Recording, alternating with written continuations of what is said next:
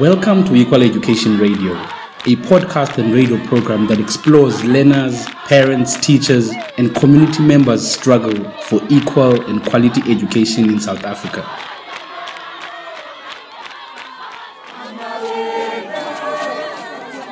On April 22nd, 850 Eastern Cape learners marched to the Eastern Cape Provincial Legislature to seek solidarity from the Education Portfolio Committee and the Office of the Premier over the struggle for better schools in the province.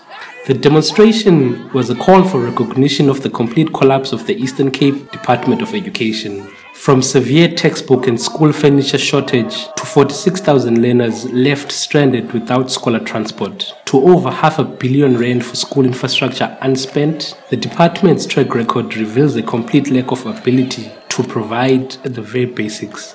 Mary Candy, a grade 11 learner from Forbes Grant Secondary School, read out their demands in front of the gates of the Eastern Cape Provincial Legislature. Our demands. We demand progress reports detailing which schools have their infrastructure addressed by the province under the norms and standards for school infrastructure. That the Portfolio Committee on Education and the Premier hold the Department of Education to account for fully implementing the norms and standards for school infrastructure and the urgent provision of textbook and failure to schools that continue to experience shortages. Amandla, comrades. But these demands fell on deaf ears. Despite several requests, no one from the legislature came out to receive the learners' memorandum or hear their demands. This action follows closely behind an equal education march earlier this month where 3,000 parents, learners, and teachers marched to the Eastern Cape Department of Education to demand a response to the current education crisis in the province. Despite widespread support for the peaceful march, the Eastern Cape Department of Education failed to respond to EE's demands or even engage with the learners. Here are learners in their own words with a message for Eastern Cape MEC of Education, Mandla Makupula. My name is Mary Kendi Mangiwa from Forbes Grant. In the constitution said we have right to education, but it's a camouflage for everything else. That education needs to come with teachers, needs to come with safe environments for us to study in, needs to come with environments that are hygienic and also clean. It needs to, it needs to come with leaders that will take us far you know, our, coming to principals, because most of our schools don't have principals, most of us don't have teachers, and if they are principals, they're not worthy. They don't have the honor, the dignity. They don't. They're not strong enough to be as leaders of the schools.